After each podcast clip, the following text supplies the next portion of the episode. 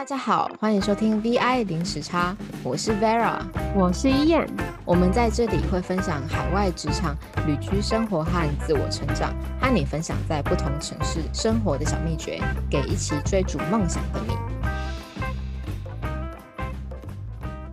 今天想来跟大家闲聊我文科生在科技公司的优势，主要是因为我上周去参加了一个 Clubhouse 的房间，有一个听众来私讯我，现在出社会六年多。要加入科技公司，本科又不是数学和理工，怎么办呢？其实真的超级刚好。我手边在看《The Fuzzy and the Techy》这本，其实它的中文翻译是《阿呆与书斋》，我不太喜欢它的中文翻译。那我当时其实忘记把这本书推荐给他，所以今天想要来透过嗯这个 podcast 来闲聊一下。对，没错，就是最近我们可以发现，在科技跟新创。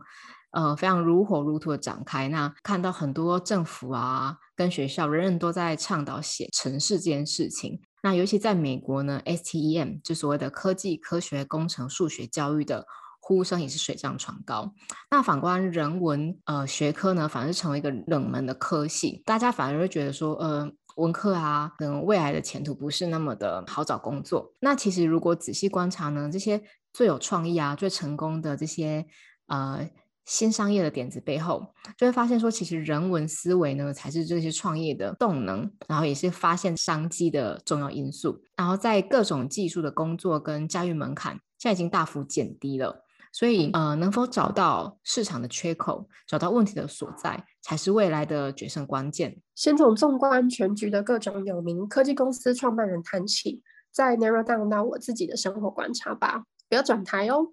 不论在科技或是商业。本质还是要做到服务人群，人才是最重要的核心关键。能不能从人的一个需求出发，在科技产业，其实我觉得是一个很关键，或是最近大家很爱谈的用户体验这四个字吧。我记得以前在创业圈工作，还有学生时期的创业比赛的时候，我最常听到就是我的技术很屌，我的技术一定会有人要买单。但其实这是一个很吊诡的一件事情。因为一股脑的做出一个自己都还没有验证的一个东西，不知道市场到底有没有人需要，这是一开始我会听到的一些状况。不过，因为这些知识和拍了概念其实已经非常普及了，教育这块其实很多人都已经知道从零到一的这个步骤理论上是如何了。不过，我今天没有来谈创业啦，by the way，就我们还是要切入正题，就是聊聊说《阿宅与书呆》这这本书。对的，没错。那我们也根据了这些科技的 founder 来做一些回顾，他们所说的话，他们的背景。像 Slack 的 founder Stewart 就认为说，是自己掌握了这些根据线索找出合理推断的能力，他才能开发出这些成功的商品。那他过去呢是就读剑桥的哲学。那像 LinkedIn 的 founder 啊，跟 Pepper founder，他们都是呃学习哲学跟法律。那像 Airbnb 的这些创办人们，都是设计家起身的。他们之所以能够在科技已经如此普及和技术能力一流之间推展出差异化，其实是能够结合人和回归到人本身的一个需求。但其实我自己也有一点想要补充，还是必须要有整体的大环境去配合这些念人文出来的一个整体配套环境，才能够掌握 context 和运用科技的这些知识去成为公司内的战将。其实我这边也很想要跟大家讨论一下，那你觉得为什么美国这样的案例会远比亚洲还要来得多？亚洲其实最有名的，我想应该就是马云了吧？英文系出身，我认为在很多事情方面都要有系统的去配合和支撑，才有办法造就文科人也能够在科技发挥用处，而是更根本的看到基本学科和人文价值怎么样应用在商务的场景中。那对于这个人文的价值应用呢？我觉得从最根本的说起，我们可以回顾到呃从小的教育制度。那我这边想要跟大家分享一下。在美国的教育制度跟台湾教育制度的差别，其实，在台湾啊，通常我们在高二的时候就会进行文科跟理科的分班，然后很多老一辈的人都会觉得说，哎，念文组就是给数学不好的人念的啊，在台湾没有所谓的逻辑训练的这个课程，但是在国外这是从小就训练的一个 skill，也是养成他们能这么独立思考的能力。那我之前曾经在网络上看过一个。呃，文章他是说一个台湾人在美国当住院医生的一个观察。他在美国呢念这个医学院的时候，呃，美国就是采取后医制。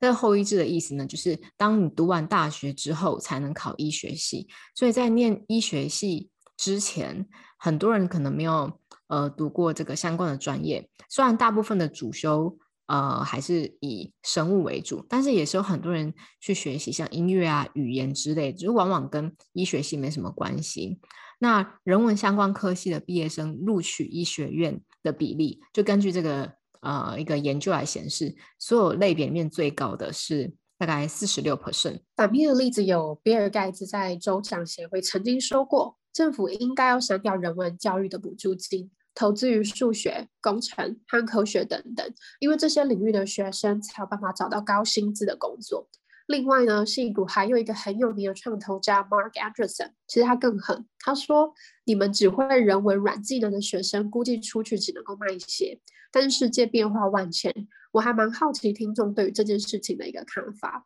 我个人是不会否认人文科学的价值，但是以目前的市场薪资来看呢，的确还是理工人的薪水大胜一筹。我想要来讲一个比较贴近工作的例子，我在公司的一个观察。”是很多学过创意思考，还有沟通技巧，又能够掌握理论的人，通常会被指派重要人物，也最有资格带头冲锋陷阵，开拓重大的专案，又可以让产品更加人性化。以前在公司内有一位 director，他的背景是做用户体验设计，也涉足过一些心理学内容。和他平常互动，除了能够仔细剖析后辈的一些职场痛点之外呢，他最厉害是透过痛点。再找到一个支撑点来撑起这个冰山下的细角，或是另外一面，他会提出很尖锐的问题，像是怎么样把人类价值观加注在演算法内。但其实这已经不是工程师他写不写得出口的问题。而是面对价值观的一个剖析。不过这件事情有利也有弊，